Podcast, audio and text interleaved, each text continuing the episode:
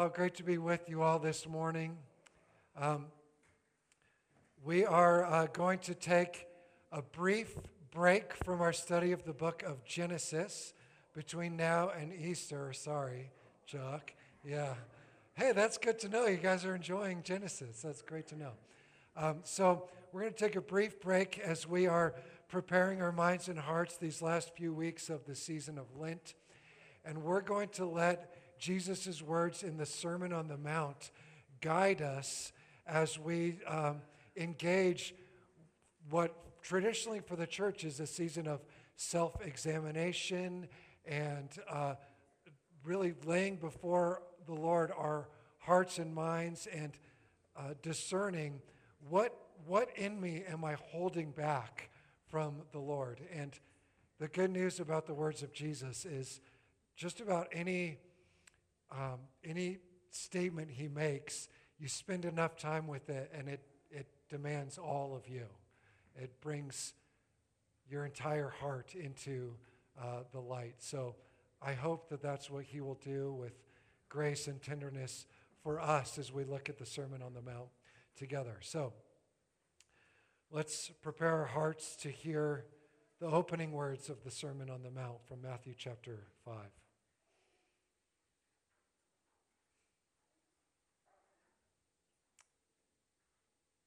When he saw the crowds, he went up the mountain. After he sat down, his disciples came to him. Then he began to teach them by saying, Blessed are the poor in spirit, for the kingdom of heaven belongs to them. Blessed are those who mourn, for they will be comforted. Blessed are the meek, for they will inherit the earth. Blessed are those who hunger and thirst for righteousness, for they will be satisfied. Blessed are the merciful, for they will be shown mercy. Blessed are the pure in heart, for they will see God. Blessed are the peacemakers, for they will be called the children of God. Blessed are those who are persecuted for righteousness, for the kingdom of heaven belongs to them. Blessed are you when people insult you and persecute you and say all kinds of evil things about you falsely on account of me. Rejoice and be glad, because your reward is great in heaven. For they persecuted the prophets before you in the same way. You are the salt of the earth. But if salt loses its flavor, how can it be made salty again? It is no longer good for anything except to be thrown out and trampled on by people. You are the light of the world. A city located on a hill cannot be hidden. People do not light a lamp and put it under a basket, but on a lampstand, and it gives light to all in the house. In the same way, let your light shine before people so that they can see your good deeds and give honor to your Father in heaven. This is the word of the Lord. Father, in this moment of silence, would you speak to us about your word?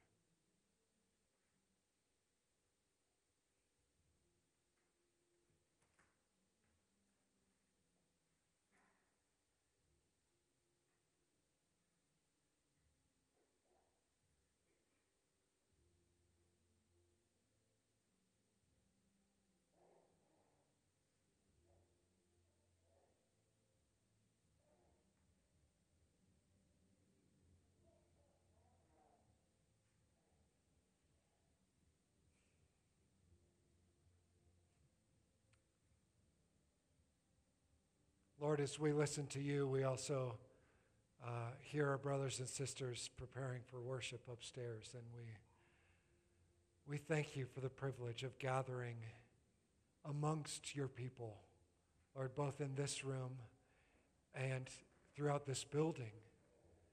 We ask that your Spirit would pour out on the, the people of God this morning, all throughout Littleton and Centennial and Englewood and Sheridan and South Denver, Highlands Ranch.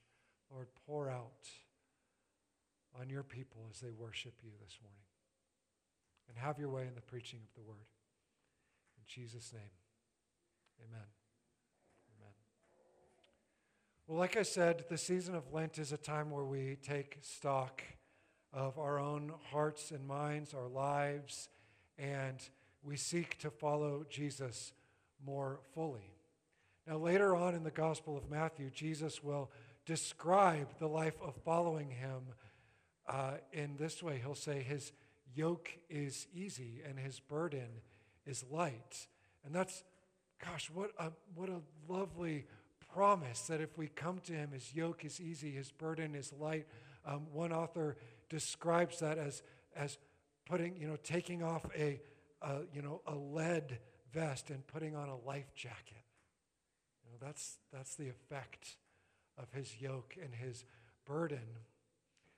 And yet, when we look at the words of Jesus in the Sermon on the Mount, the commands of Jesus, sometimes easy is not exactly the word that we would use to describe what we're looking at, what we're hearing. Um, and I, I think perhaps we need to, well, think about that word easy. Uh, if, if by easy we mean, well, it, it demands very little change of us. If by easy we mean uh, you can generally live your life, and with some minor tweaks, there you go. You know, it's, it's user friendly. If that's what we mean by easy, then we're about as far away from the words of Jesus as we can get. But if by easy we mean as we go about following him, we discover a peace and a freedom and a life that we never could have had any other way, then I think that's exactly what he means by easy. The thing is, we get that on the other side of taking on his yoke and his burden, on the other side of leaving ours behind. And that brings us to the Sermon on the Mount.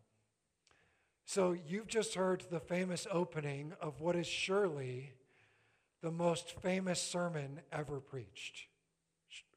It's got to be. Uh, you know, I don't have any stats to prove that. It's got to be the most influential, most famous sermon ever preached. It has been translated into every language it could possibly be, not quite every language on earth, but close.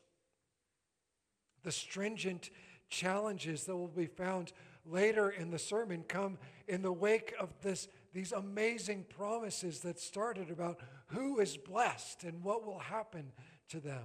It's a picture in the blesseds of what the world should be, the world as it should be, the world that has been set to rights, a world that has been healed of harms, in which the mourners are comforted and the meek inherit the earth. Something about that just sounds right in the core of our being.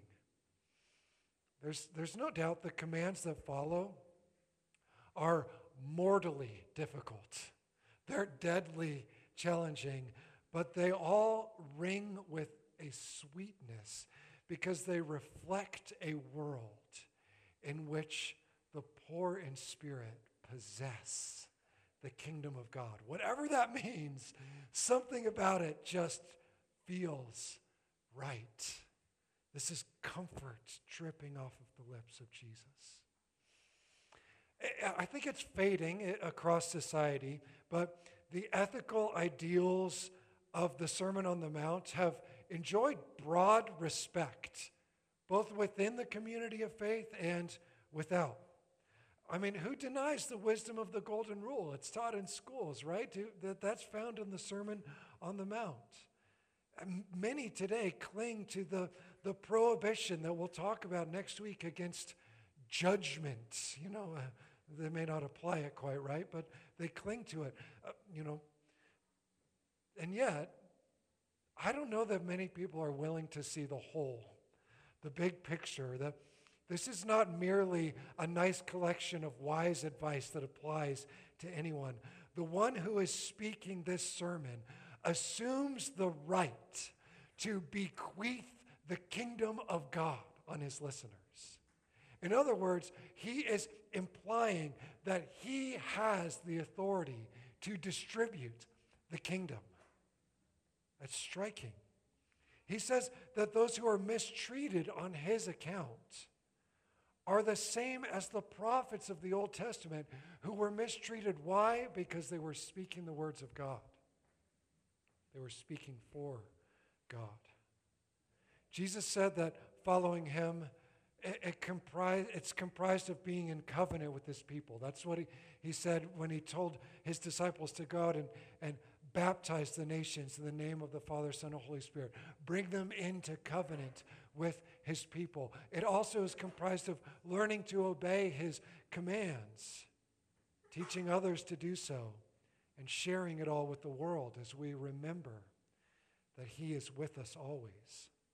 So, this week and for the next couple weeks, we're going to sample a few of the commands that are found in the Sermon on the Mount so that we can together can learn to obey everything that Jesus commanded us. I mean, this sermon is undoubtedly the densest collection of his commands, I think, anywhere in the Gospels. I mean, there's so many commands that he gives to us. But, but how do you identify a command of Jesus?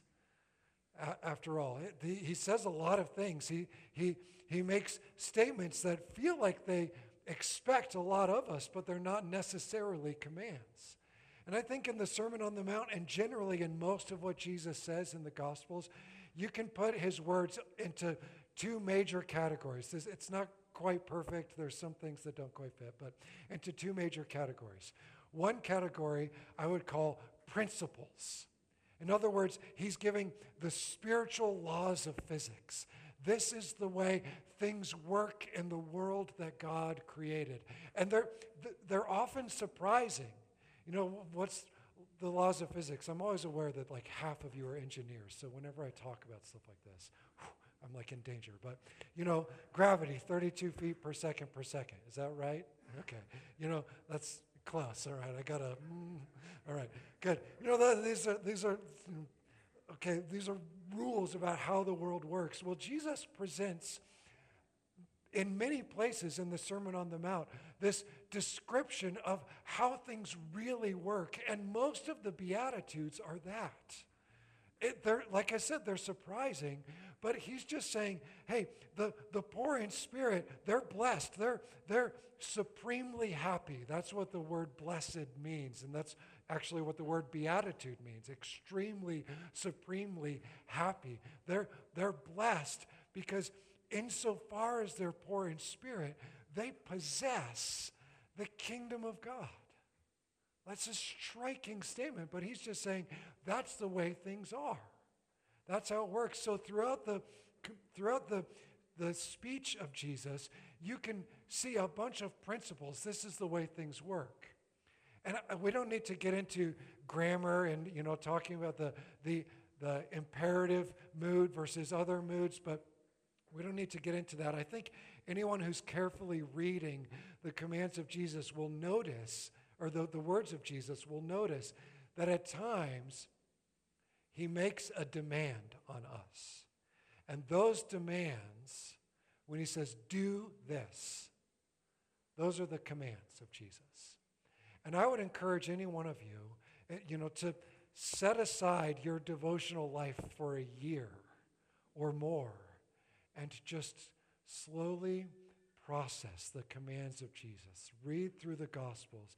Find anywhere where he makes a statement that is a, a demand, a, com- a command, a way that he's calling us to live, and just hold that up as a mirror to your life.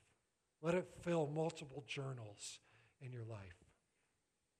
So, tucked into the grand opening that we just read, we actually find the first two commands of the Sermon on the Mount.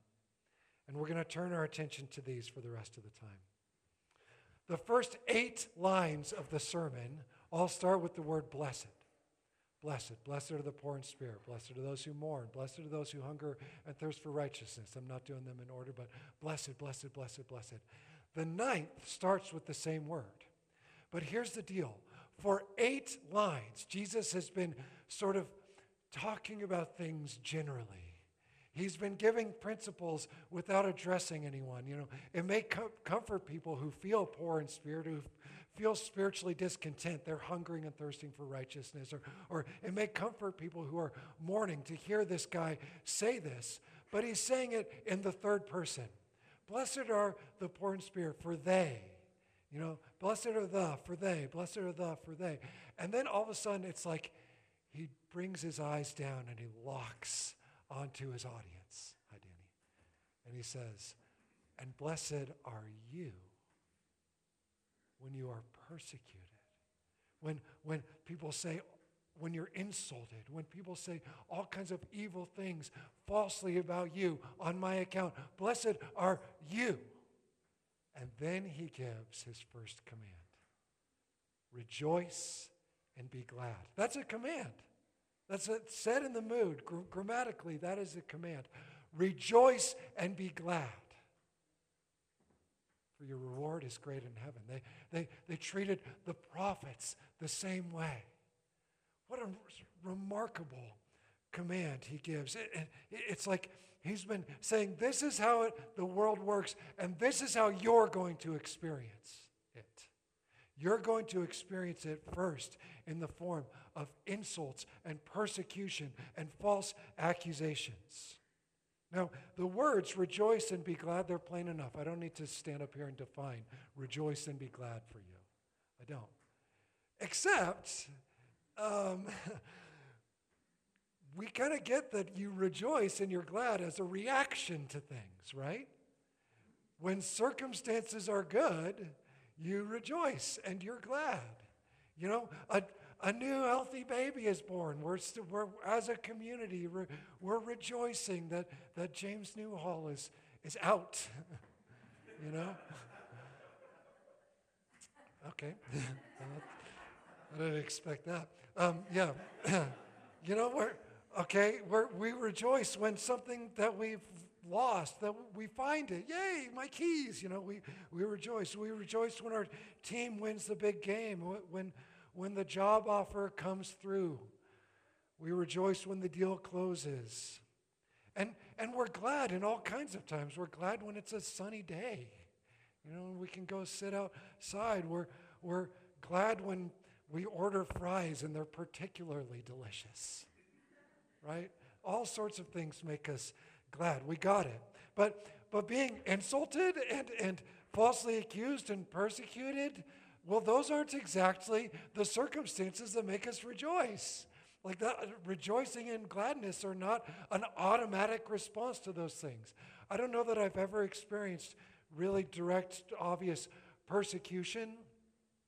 Um, you know, people insult me usually just to get a laugh, not not because they really dislike me.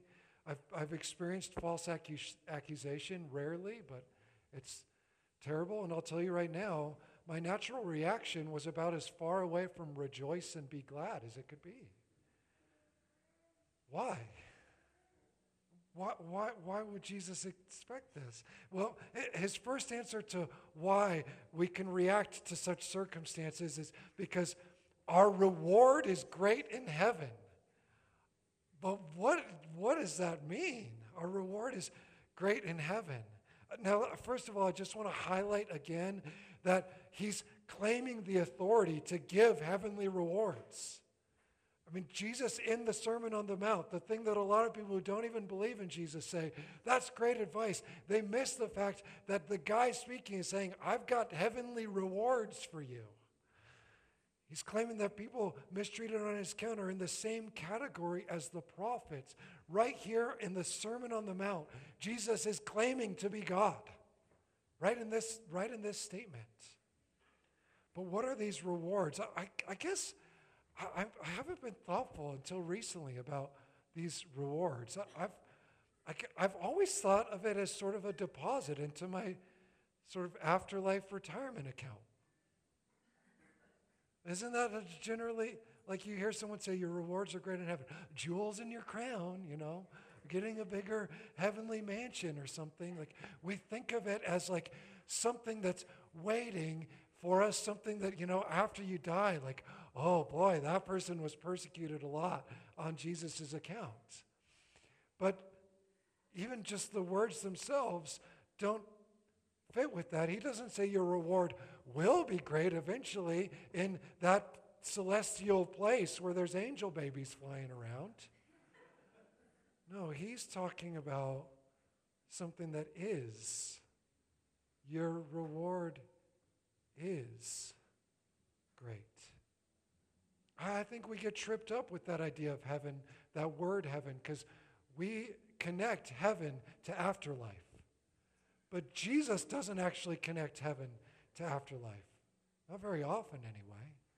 All through the sermon, he's talking about the kingdom of heaven. All of his teaching is repent, for the kingdom of heaven has come near. It's at hand. There's something close. He's bringing it with him. He's bringing God's authority and God's presence near. When Jesus talks about the kingdom of heaven, the Mark and Luke talk about the kingdom of God. It's the realm of his rule, the power that Jesus brings with him.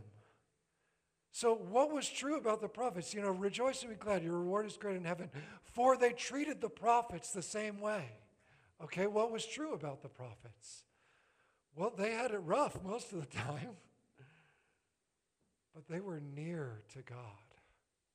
I think of the prophet Elijah. He's, he's in such a mess. You know, he's, he's ticked off this wicked queen Jezebel and he's fleeing for his life and he's living in the mountains and he's hungry. And all of a sudden, birds, ravens, start bringing food to him. Another time he's up hiding and he's up in the, in the cleft of a mountain. And God comes near to him and says, What are you doing here?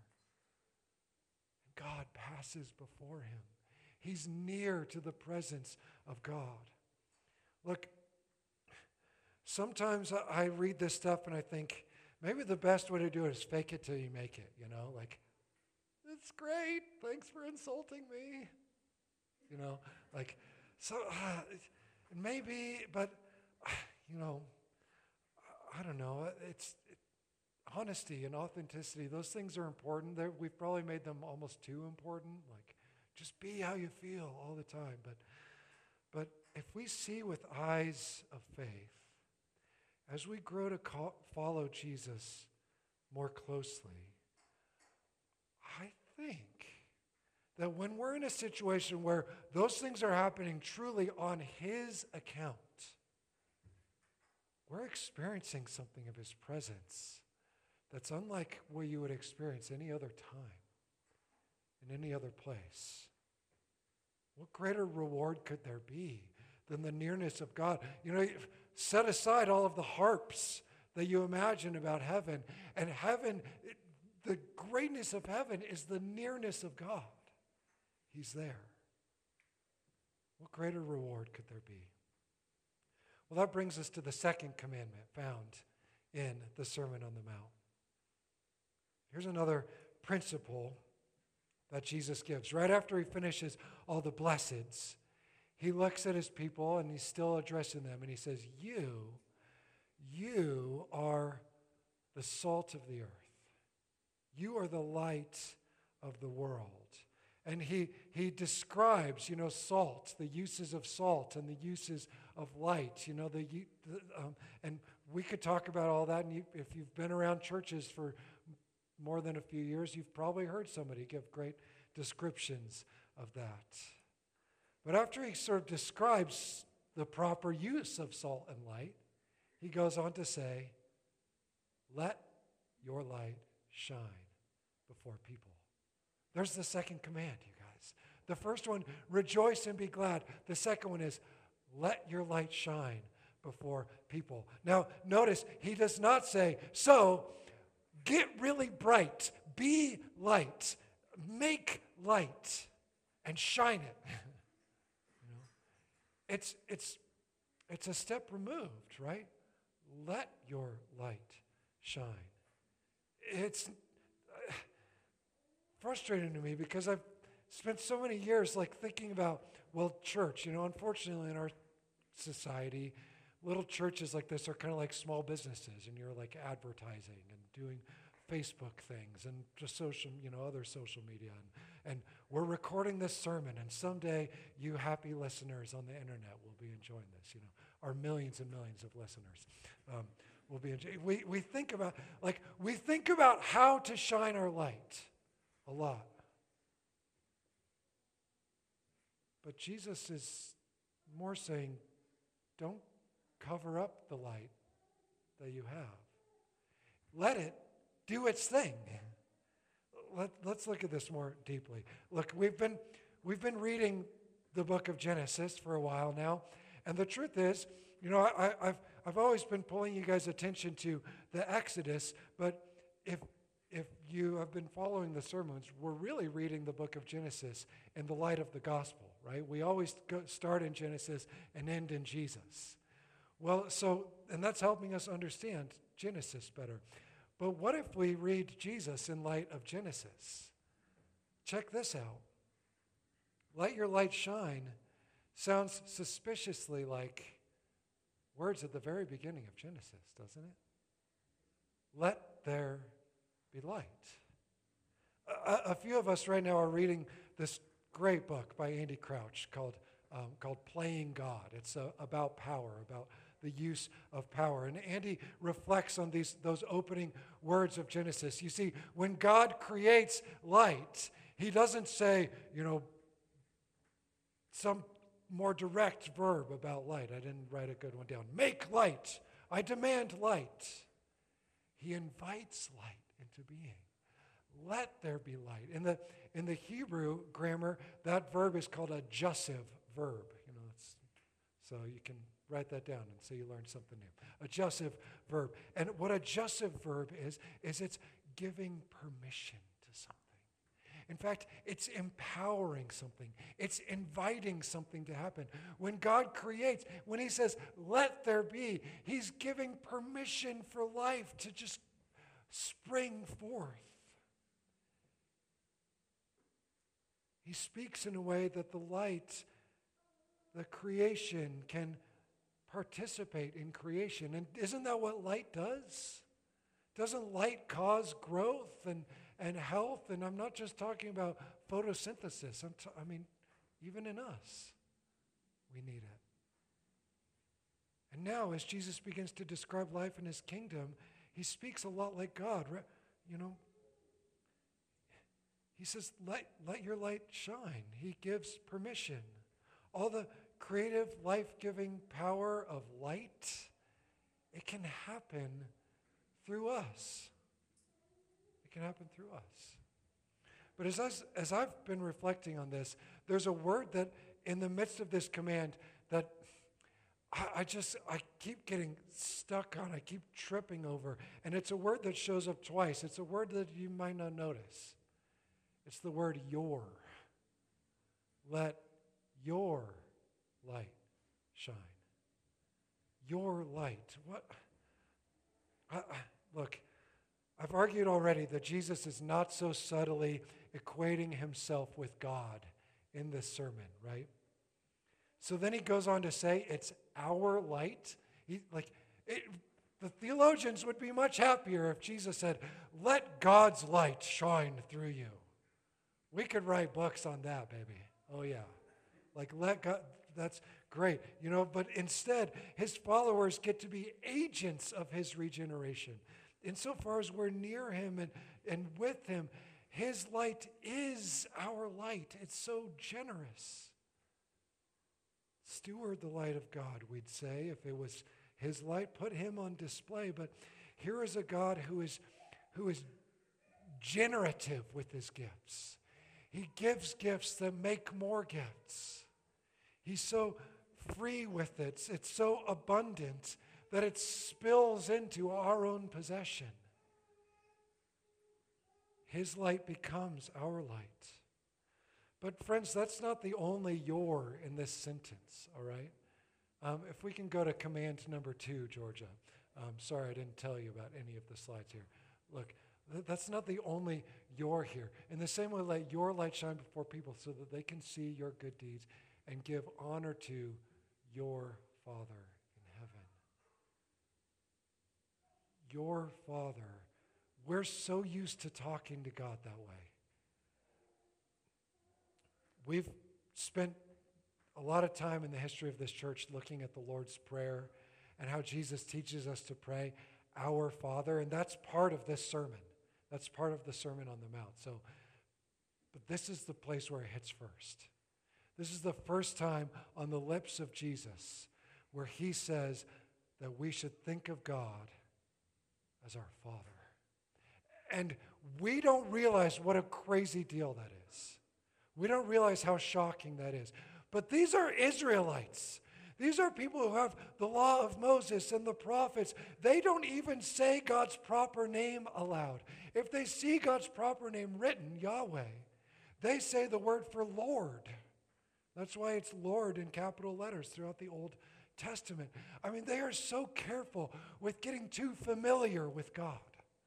And here is Jesus just as, a, as an aside in the midst of this command about talking about letting God's light shine, saying, Your Father. And everyone is like, What?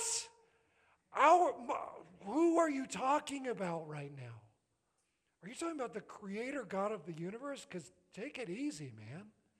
Like, we're not that, cl- we're not that close to him. I mean, in a word, he has adopted his listeners into the royal family with a word. They have a new reality, a new identity. Listen, what does this mean? I know a lot of a lot of people grow up with pain related to their dads, resentment, embarrassment, um, great pain connected to their dads, and that that's not my story. My dad's not perfect, probably. Um, but as far as I'm concerned, he sets the curve for men. He does. Uh, some, many of you know my dad. Anyone who gets to know my dad discovers a new meaning of humility and excellence and brilliance and kindness and generosity. And the more you get to know him, the more you see of it. I'm 40 years in, and I'm still seeing more of it. Frankly, at 40 years in, I still have no shame saying that I'm deeply motivated to make my dad proud. Like, if my dad's proud of something I did, I figure, well, I probably did something right. You know? When I love my kids the best I know how, you can trace that behavior back, back to my dad.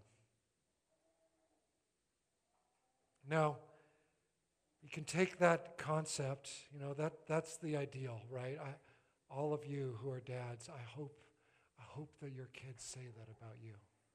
I hope. Seek that.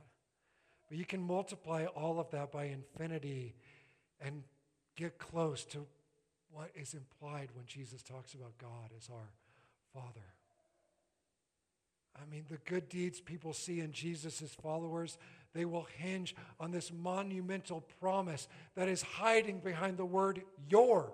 Such a simple word, but He's our Father. We're His children, and He's different than we've ever dreamed. He's a God who favors the poor in spirit, not the impressive.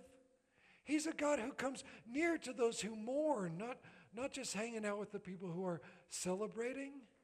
In other words, he's the type of father who runs toward his kids when they're broken, worn down, tired, and in pain. That's the kind of dad he is. And that fills us with light, that gives us light. A light of love and acceptance, the very light that drives out our dark fear, our judgments, our resentments. This command is hardly a command, even though it's written as a, the verbs are a command, but it's hardly a command. It's an invitation. We let our light shine. It's like pulling the shades, you guys. Those who are adopted into the kingdom of the blessed poor, we only need to be transparent. God's light is bright and beautiful and He's going to give it to us at great cost. He's going to pay a high price to adopt us into His family. Look, we're about to come to this table, and it's just striking to me that the, the symbol that Jesus gave us to participating in his life and being refreshed in him is eating and drinking. It's just, it's, it's it's amazing to me. Yeah, come on back in, kids. Welcome.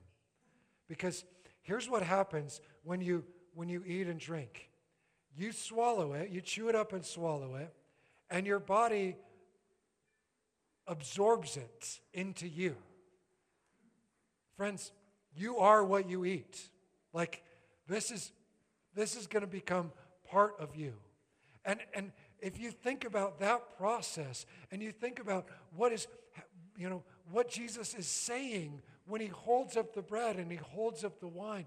It's remarkable. Him saying, This is my body and this is my blood. He is saying, You get to become part of me. My body and my blood will become your body and your blood. My light will become your light. And as we experience that, we start to see the whole world from a, eh, from a different measure. We're no longer thinking about whether it's great or bad if we got insulted today. We're thinking about everything in the, the scale of our nearness to Him. This is what He offers us. Friends, the commands of Jesus, they do demand everything of us. Rejoicing and being glad when something seemingly quite bad happens to you, that means you need to turn your entire scale upside down. It demands everything of you. Letting your light shine means setting aside all the other stuff that you're trying to show off. It demands everything of you. And yet it is so free. It's such liberty that he's offering to us. These aren't heavy burdens, they're total freedom. So listen to what Jesus says. On the night that he was betrayed, he took the bread. And when he had given thanks for it, he broke it. And he said, Take this and eat. This is my body, which is given for you. Do this in remembrance of me. And in the same way, after supper, he took the cup and said, This cup is the new covenant in my blood, poured out for many for the forgiveness of sins. And whenever we eat this bread and drink this cup, we proclaim the Lord's death until he comes. In other words, we are remembering the price that he paid to adopt us into his family so that we can rejoice and be glad at the nearness of him and let his light shine. Lord, thank you. Thank you, thank you for offering yourself to us. And Lord, I pray that as this bread and wine and grape juice become part of our bodies. I pray, Lord, that we would display your glory to the world around us. Lord, that even in our simple deeds, our, our, our helping somebody out, Lord, that it would be done with the sort of love and generosity that oozes out of you. So, Lord, thank you for offering yourself to us today. Thank you that your yoke is easy and your burden is light. In Jesus' name, amen. So, friends, as we sing together, I invite you to come and receive the bread, which is the body of Christ given for you, and dip it in the cup, which is the blood of Christ shed for you. Let's worship as we come.